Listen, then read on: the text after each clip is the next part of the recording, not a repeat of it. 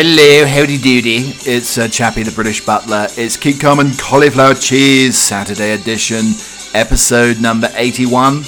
Uh, big happy birthday felicitations to my dearest papa, my father, and uh, also my nephew Harry, the great Geraldo. It's his birthday today, and it's uh, father's birthday tomorrow.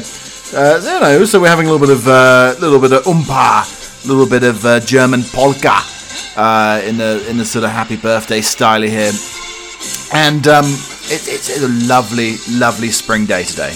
Beautiful spring day. So I've opened up all the windows and trying to blow all the cobwebs away, and I have the uh, high Egyptian thread count sheets uh, flailing out of the window here. You know, I'm just airing them out. But they always say if you air your sheets outside, you sleep much better you get fresh air, but also you know you get the bugs and the flies as well. Maybe that's part of the whole uh, sleep uh, sleep styly nonsense. Uh, but anyway, freshening the sheets, hanging out of the window, uh, airing all of uh, Chappie's dirty laundry. As always, you know that's that's the way I like to roll, and um, it's, it's, it's rather nice to be here again. You know, especially on a spring day. Um, you've been for a lovely walk this morning and saw uh, some chaps playing cricket in, in, in, Colorado, in Denver. There were there were uh, a whole cricket team playing, and I, uh, you know, sat on the boundary with the two with the two hounds, and enjoyed watching uh, the cricket going on. It was lovely to see. I mean, uh, they're quite talented. Uh, they didn't have uh, the pristine whites on, and no cable knit sweaters, so I was very upset about that. I do love a sort of cream cable knit that you can sort of pull over your knees. It's sort of baggy. I had one of those. Uh, they've gone to the more sort of more fashionable figure hugging uh, types of cricket sweaters now. I mean, back in the day though, when I uh, when I played cricket many moons ago, uh, you know, you didn't want the body form sweaters because you know people used to drink basically on the boundary. I mean, I, I saw people getting drunk on cider in the middle of the match, and this is the middle of the game. You know, so there's rather more beer bellies, uh, a lot of dad bods going on, uh, cricket uh, back in the day, but now everybody's rather toned. You know, there's not six, you know, no, there's six packs rather than the sort of uh, keg packs, uh, as I like to call them, uh, where a little bit more rotund. you can, you know, probably pop a muscle or pull a muscle on the boundary, then you need a runner when it comes to the batting later on. Uh, but really, you weren't injured; you were just flaming drunk. Um, and that's how it used to be back back in the uh, back in the day, back in the '80s, in the roaring '80s, when I used to uh, don the whites and uh, lever on willow, man, lever on willow. And uh, so here we are again. It's another edition of the podcast, and it's uh, it, you know we, we dealt with St George's Day yesterday we had a little St George's Day uh, edition of the podcast. Uh, if you want to delve into that and know about the history of George and the Dragon and rather chivalrous chap saving a saving a damsel in distress, which we all like to do now and again. Um, and uh, also, it was William Shakespeare's birthday. Or, I mean, this is the whole thing. There's a bit of a debate. Nobody really knows when Shakespeare was born, but a lot of people said he was born and he died on the same day. And we went into that uh, on the on the podcast yesterday. Keep calm and cauliflower cheese, episode eighty. So we are going to have some uh, uh, historical Tinder.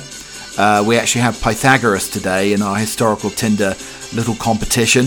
Uh, we have some uh, trumple trombone, and um, you know the usual sort of nonsense, some enigmatic English eccentric habits. I mean, there's so many of them. It, there's, it's packed to the rafters in terms of enigmatic, uh, eccentric English habits. Also, um, my dad drives a uh, white Citroen van.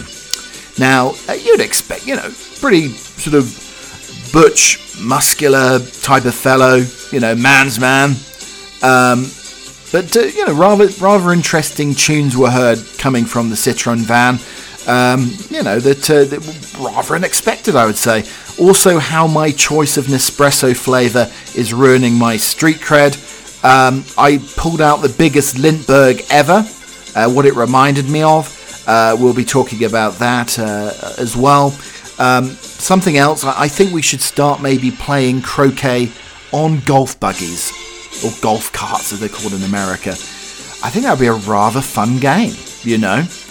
And uh, driving around with swinging mallets is almost like a, a modern day uh, middle aged version of Polo. Um, also, uh, it's, it's, a big fashion on Instagram. You see couples doing this all the time where they're selling their houses and they're out driving around in their VW vans, Winnebagos, whatever it is. Uh, cramped conditions and they're traveling the country. Now, how can sanity prevail? We'll be talking about that as well. How I felt like a superhero with my matching socks and pantaloons. Uh, car boot sales are back. Oh gosh. Um, also, the mystery of the missing fingernail. Mystery of the fingernail. And uh, also, we're, we're going to be having um, a new game of uh, podcasters and Ubers getting their ears talked off, basically. I, I became a therapist more than anything else. Um, also, some of the stories you may be discussing. Tom Rhodes wins MasterChef with an olive oil ice cream. I don't know about that. Uh, depressed find magic in uh, in psychedelic mushrooms. Uh, brewers furious at Nanny State plan to uh, put calorie count on beers in pubs. Uh, the cl- climate change pushes wildlife higher into the Himalayas. We didn't talk about that yesterday. Um, also, uh, Colin the Caterpillar, Cuthbert the Caterpillar. We never delved into the whole caterpillar conspiracy theory that's going around uh, in the UK at the moment. The quagmire that helped Charles V to victory uh, in Spain uh, many hundreds of years ago. Um, also, we never talked about how hot pink is the new uh, sex colour. Uh, down the rabbit hole into big bucks, world of bunny breeding. We're going to be talking bunny breeding as well. Um, more Loch Ness monster stories. I mean, we always have to have. I feel we always need a Loch Ness monster story. The podcast isn't the podcast without uh, Loch Ness monster, without a doubt. Uh, coffee beans could save the espresso from climate change, and the Old English sheepdogs at the risk of being painted out. They're like the hairiest of all dogs. I mean, if you have a, a fur allergy, you're in real trouble. I mean, Maggie has bottom hair that's falling out that you know it is literally as soft as a baby puppy's bottom, and it truly is. I mean, she has the. Uh, I mean, this this is this, uh, talking about mullet pillows yesterday. Uh, corky bottom hair could be used uh, possibly in pillows uh, as well. Uh, dog yoga and a hundred pound grooming. Why are we spending so much on our pets? And how much does it cost to keep a tech, tech chief executive safe? Um, honey buzzards get claws into killer Asian hornets. I mean, that's a relief. Those killer hornets were keeping me up at night. I did have some sort of killer moth. I had a whole moth infestation. If you listen back to the podcast in June, be looking forward to those coming back again, definitely. So it's a fairly packed show today, as always. I mean, we've uh, we cram a lot into our wee little hour, and uh, talking of wee little hours, uh, if you want an expanded edition of the podcast where um, you have music sort of uh, chopping up my uh, my waffle, then on Spotify I do have a little playlist as well. Uh, I'll be playing my uh, dear old dad, a uh, nice little song. He's a big Queen fan. He actually starts his day off. dressed like Freddie Mercury in stockings and suspenders doing the vacuuming. That's how he likes to start his day off in Norfolk.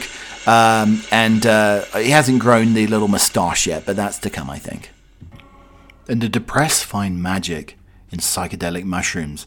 A psychedelic compound found in mushrooms may be just as effective as conventional antidepressants. Patients who took the psychedelic uh, mushroom capsules had a mystical experience while listening to New Age music before undergoing therapy, reported a more rapid reduction in measures of depression over the following six weeks uh, than, on, uh, than uh, those on other drugs.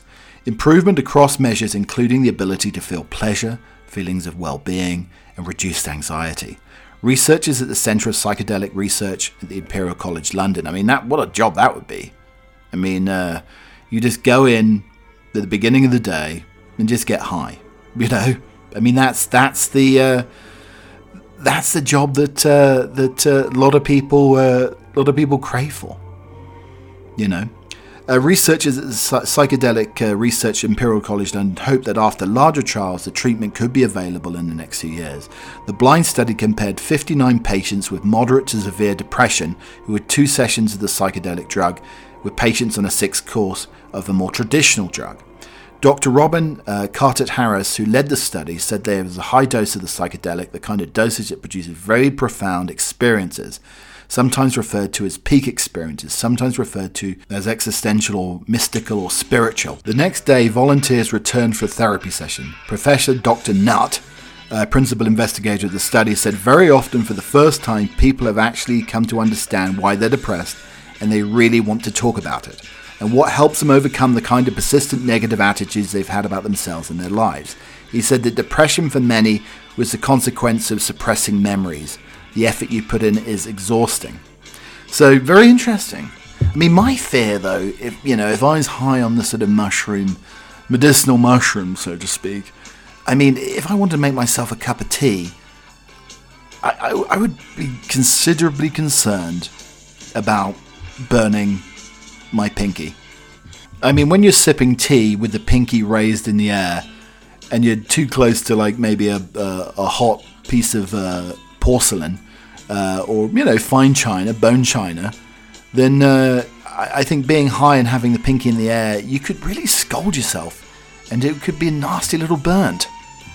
So my father has driven a Citroen van, Le Citroën van, for probably about 40 years. I think he first got his first one in 1986, anyway. So he puts all his tools in the back there and, you know, sort of manly exploits and he goes out to fix things or, you know, his gardening tools, carrying, you know, going to pick up seeds or plants or anything. You know, very green fingered, incredibly manly type of pursuits here. So, you know, he gets into the van. He used to say it was rocket fueled and hold on to your hollyhocks and everything else.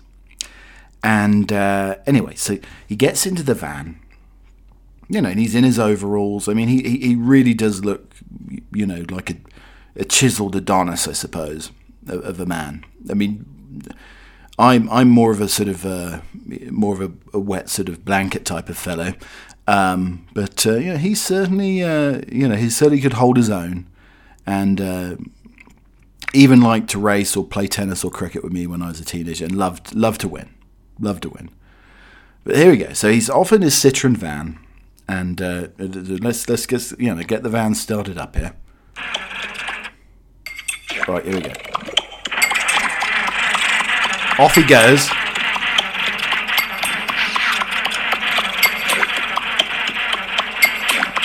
Yeah, the suspension sounds a little bit dodgy. Yeah, some belts need tightening, I think.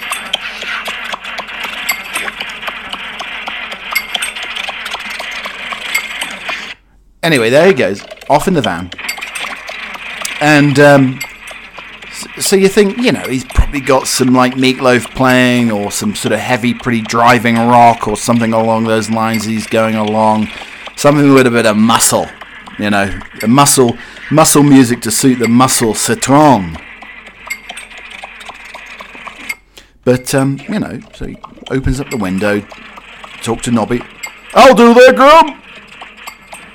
And uh, Nobby, the neighbour, hears this pumping out of the stereo.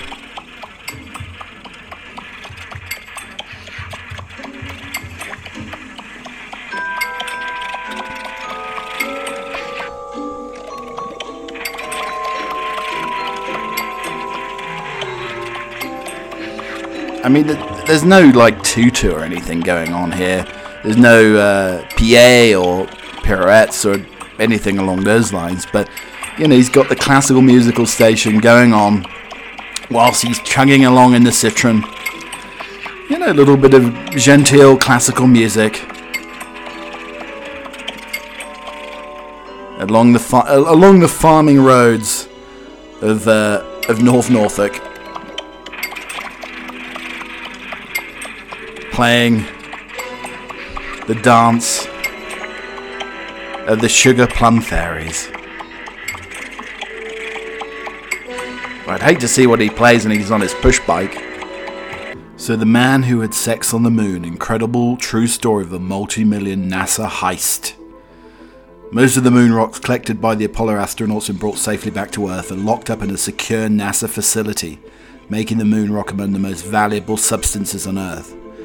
Which is why Thad Roberts' theft of 101 grams of moon rocks valued at $21 million is one of the most audacious heists in history.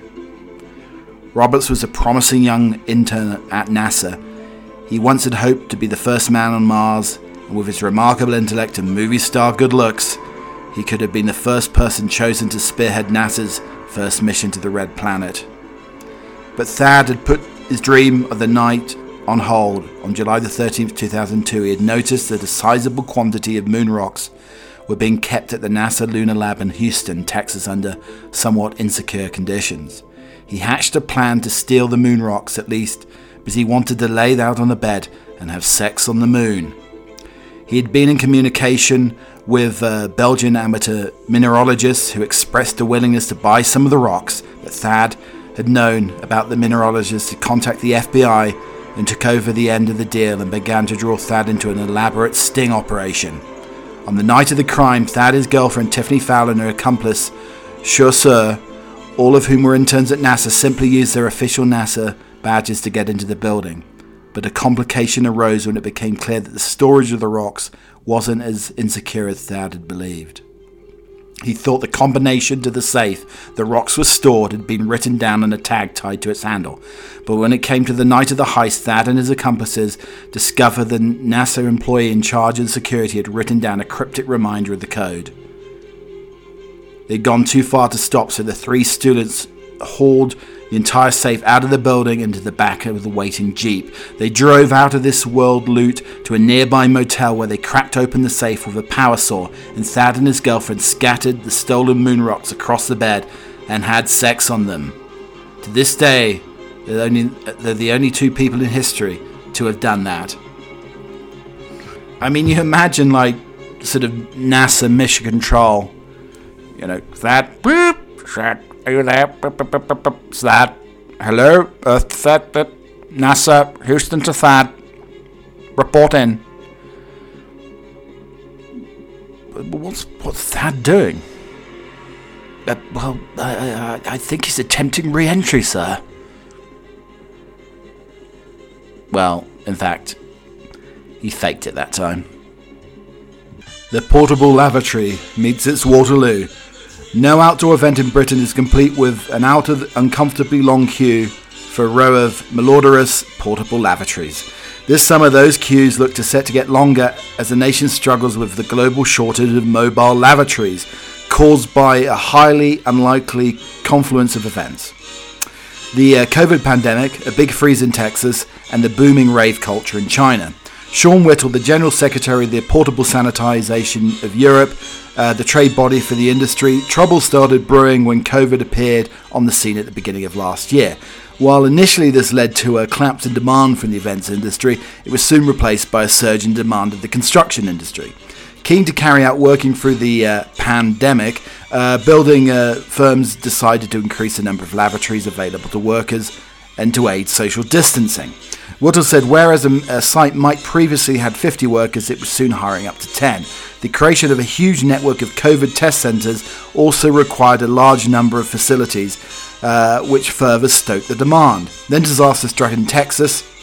Uh, the uh, plastic solutions supplier said there are a lot of plastic processing plants near the oil fields and they produce the material for the toilets. So when the snowstorm struck a few weeks ago, it created a production vacuum or maybe a production plunger, uh, with COVID increasing demands and the snow hitting supply. The block supply chain uh, means that the suppliers have to wait at least eight weeks to, for orders to arrive. To compound the problem, the popularity of the outdoor raves have grown in post COVID China, resulting in further increase of demand. Alex James, a founding member and bassist of Blur, who is trying to arrange lavatories for his festivals this summer because of the rave situation in China, a lot of uh, festivals have rescheduled. Now they've become cancelled because there's shortage of bogs. At present, a portable lavatory can cost between £400 and £600 depending on the level of amenities. Executive ranges come with freshwater flushing, anti slip floors, and maximum ventilation. While a hire for the weekend starts at £50, however, prices have already gone up 15% higher than a year ago and could rise further.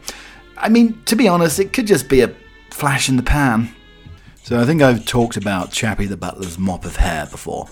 I mean, hair is not a problem. I mean, hair is coming out of every uh, orifice, every part of the body. There's no problem in the hair situation here.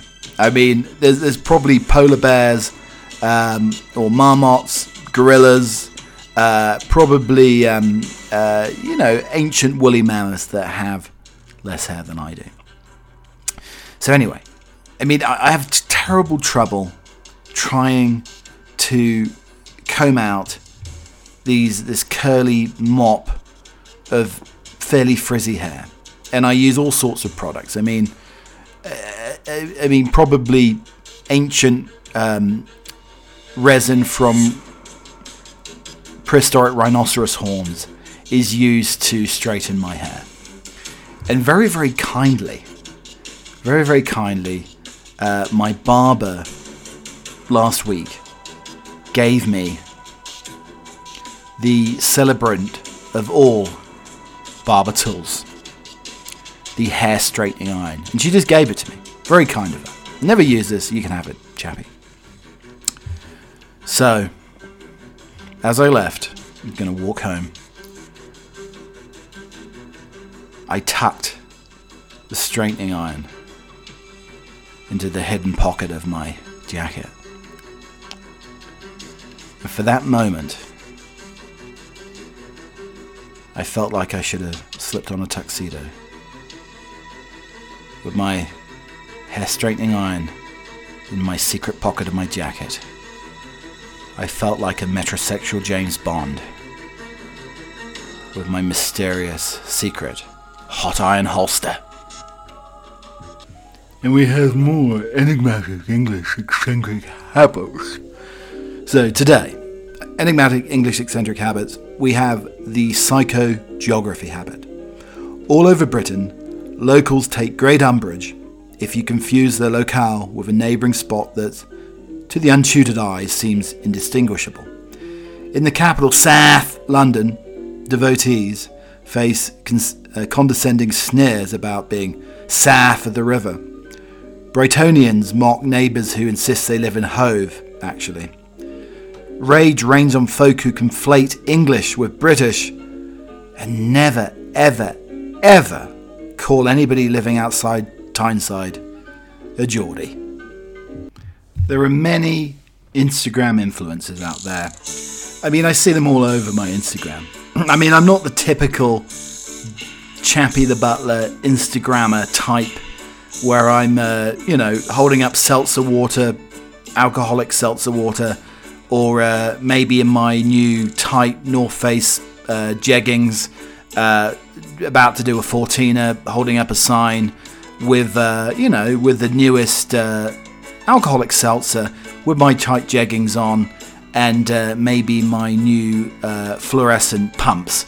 I mean, I'm not that sort of Instagrammer. I mean, I'm not. Firstly, I'm not a, some sort of supermodel who's decided or failed being a supermodel and decided to get into Instagram imp- influencing and promoting. Not that type.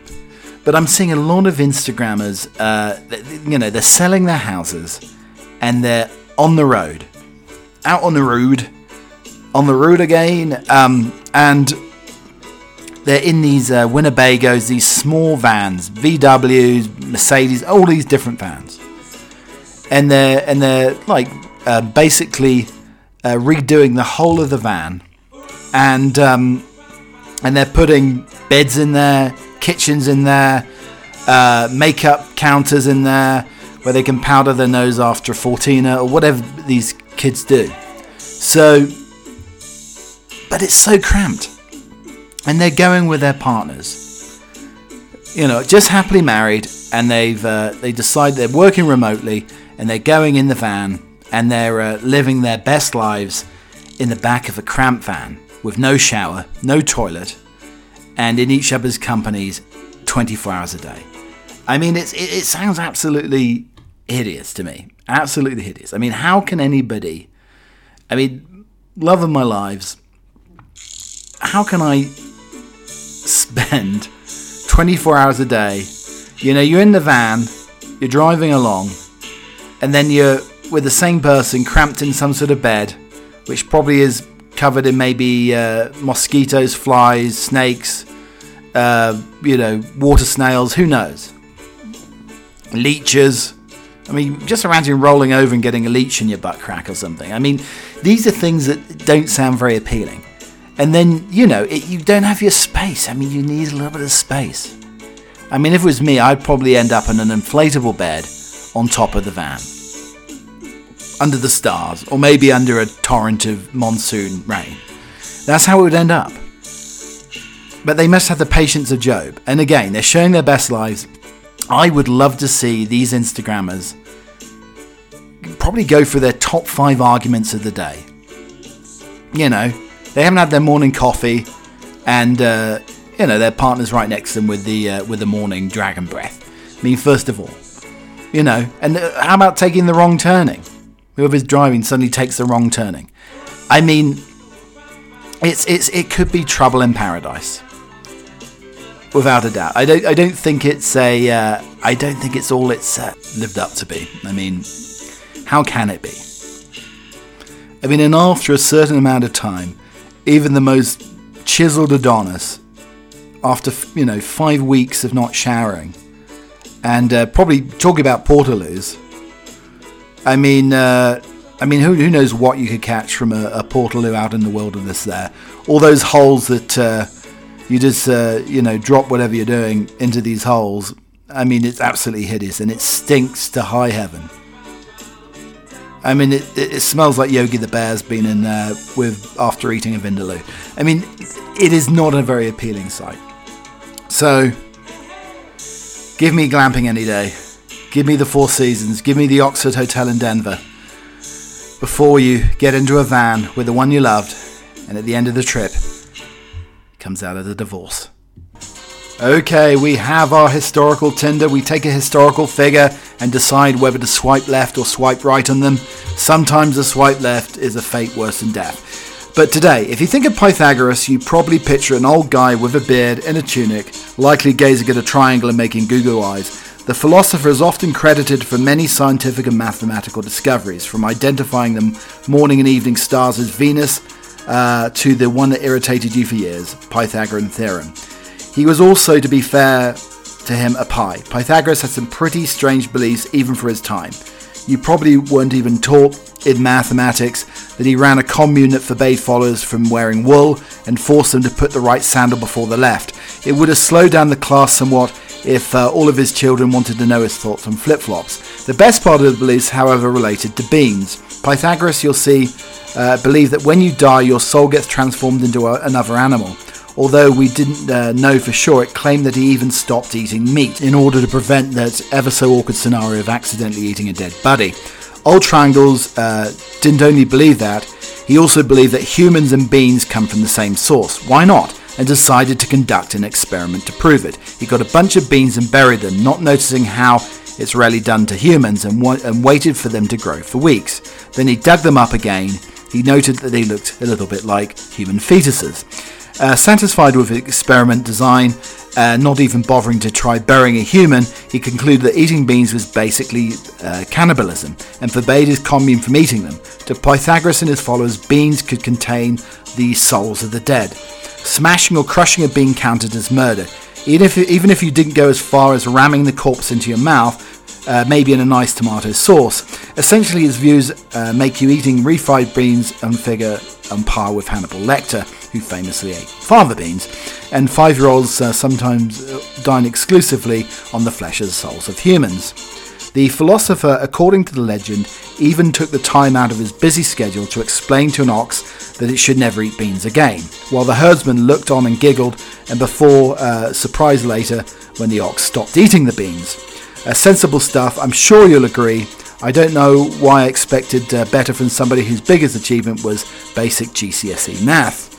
Um, his belief, while definitely something at the best, would get the reaction, what the hell are you talking about, man? They're beans, and it ended up leading to his demise. As of all legends about figures like this, you should take them with a pinch of salt or a pinch of beans.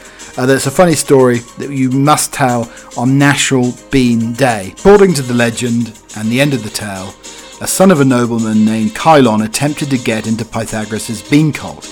Uh, come for the lack of beans, stay for the triangles, but uh, it was rejected for his unwillingness to abide by the training rules involving five years of silence before you even get to the triangles. Naturally, Kylon formed a mob uh, in order to attack Pythagoras and burn the commune's buildings as they fled the mob and would stab them to death. Pythagoras managed to escape the mob thanks to his friends and formed a human bridge to get him out of the buildings. Unfortunately, as he fled, the worst thing happened. His path took him right into a bean field.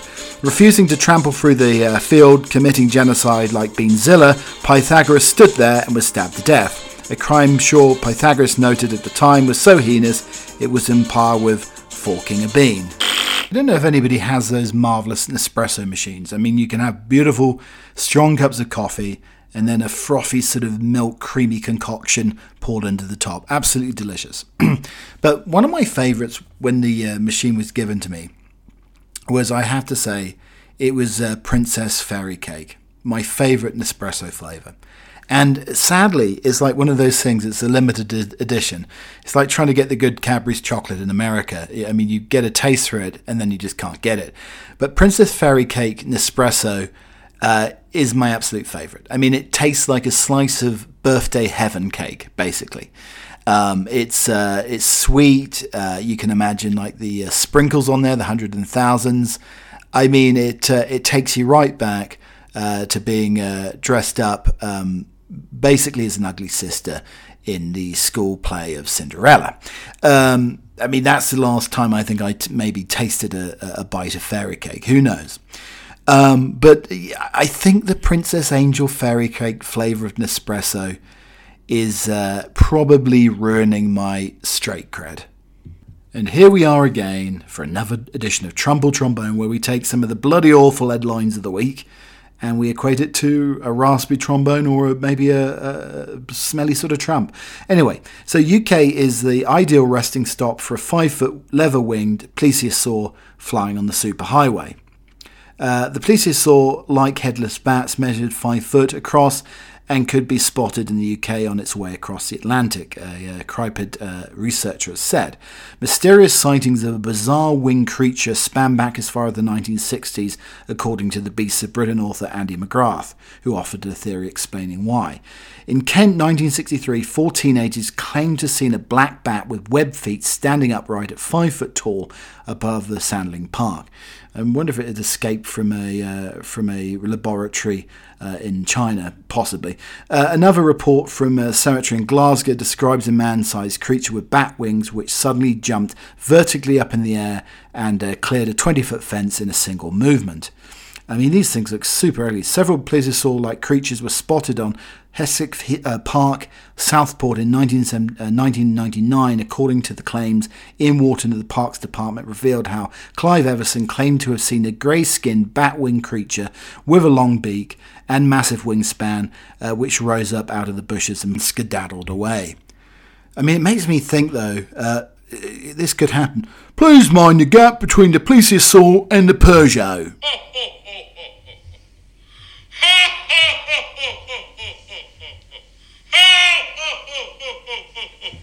and Town Crier Championships are being held in silence due to COVID. COVID has cancelled many gigs and festivals and now claimed the British Town Crier Championships too. For the first time in history of the event, the competition will be held in complete silence. Hundreds of the best criers from around the country normally gather every year say, Oi, oi, oi, Due to COVID, this year's entrance will be judged on 140 word written entries. yes, the town criers have sadly been silenced. Initial plans uh, for video entries, uh, but for many of the criers found it challenging to submit good enough recordings. Organiser and Bishop Stortford crier Carol Williams said the new format was a return to the bare bones of crying. It's a real skill to write a cry that sticks in the theme, that enlightens people and doesn't bore the audience. And uh, it's been done, uh, it has to be done in 140 words. Remember when Twitter only gave you 140 characters. The Loyal Company of Town Criers said it's received hundreds of entries despite the criers not being able to vocalise.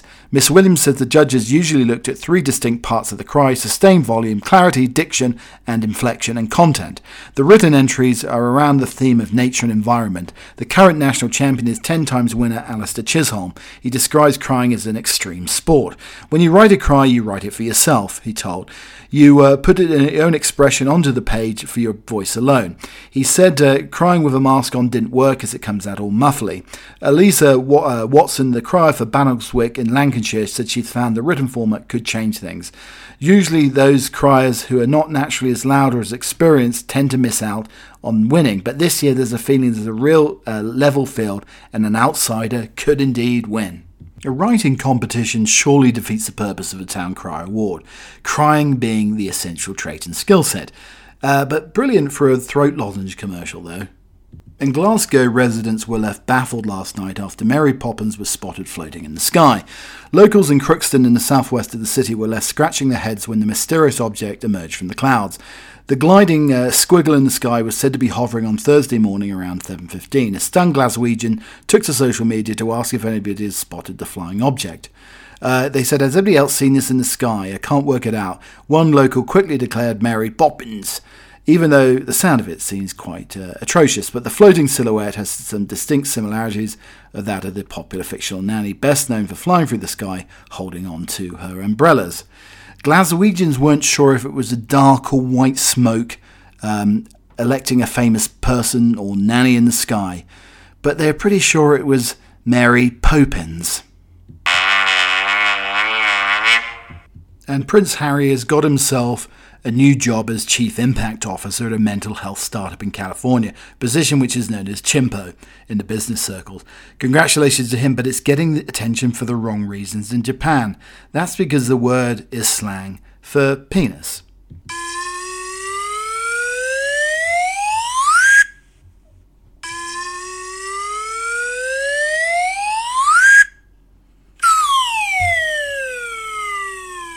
And supermarkets are running out of Marmite. It's the news that you either love or hate. There's a serious shortage of Marmite in British supermarkets. The condiments manufacturers Unilever were forced to suspend production except for a small 250 gram jars during lockdown. This is due to the lack of brewers' yeast, which is a vital ingredient caused by the closure of breweries. With pub closures going on for longer than expected, many supermarkets now only have small jars available, if any at all, causing shoppers to wonder what's going on. While 50% of people will not be bothered by this in the slightest, panic is spread across Marmite fans and social media. Where is the Marmite? And never is asked, where's the Marmite shortage? Uh, before you contemplate making a permanent switch to Vegemite or jam, a Unilever spokesman said, as pubs and hospitalities begin to open now, uh, we expect full range of jars back on the supermarket shelves over the coming months. To be honest, I think running out of toilet paper is more serious because then you don't have anything to wipe that shite up with. So, another social dilemma. So, technology, AI elves, whoever it is, uh, uh, is definitely watching me across all of the multiple devices here. And um, so this week, I get uh, I get advertised on my Instagram that I need to definitely go and buy this. It's an all-in-one terry cloth, uh, baby blue uh, romper, male romper.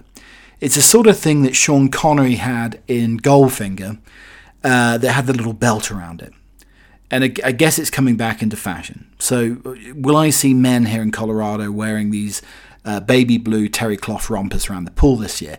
I severely doubt it. I mean, I think there's only one person in history that can get by and get away with wearing a terry cloth baby blue romper with a belt, and that's Sean Connery. Uh, Austin Powers tried it. I mean, I would look more like Austin Powers. I mean, you don't want seeing all sorts of ungainly hair coming out the bottom of the romper.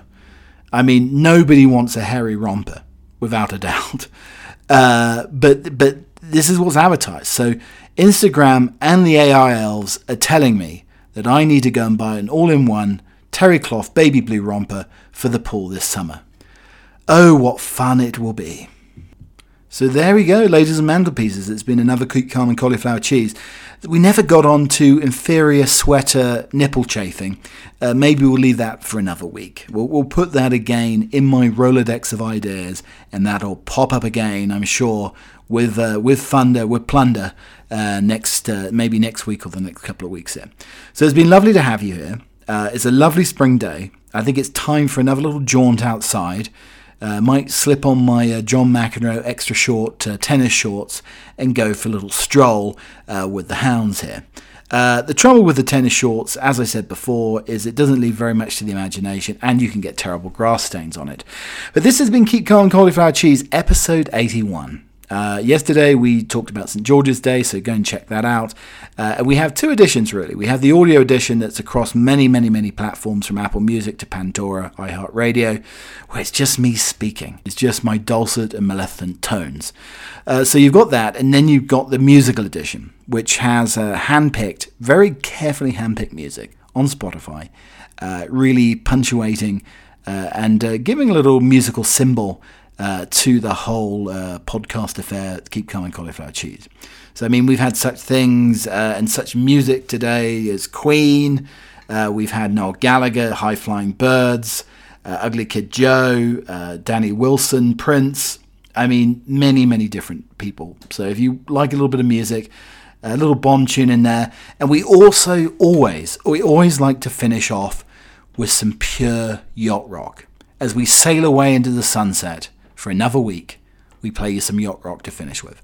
So as always, we're going to have that as well. So look look forward to that. So that's been the podcast, and uh, after this, we're going to finish with a little poem. So here we have Williams Wordsworth, lines written in early spring.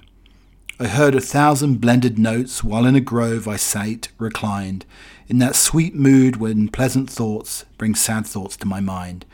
To her fair works did nature link the human soul that through me ran, and much it grieved my heart to think that man has made of man. Through primrose tusks in that green bowler, the periwinkle trailed its wreath, and 'tis my faith that every flower enjoyed the air it breathes. The birds around me hopped and played, their thoughts I cannot measure, but the least motion which they made, it seemed a thrill of pleasure. The budding twigs spread out their fan to catch the breezy air, and I must think to do all I can that there was pleasure there. If this belief was heaven sent, if such be nature's holy plan, have I not reason to lament what man has made of man? Thank you again for listening to the podcast as I sail away. Cheerio for now. Chappy out.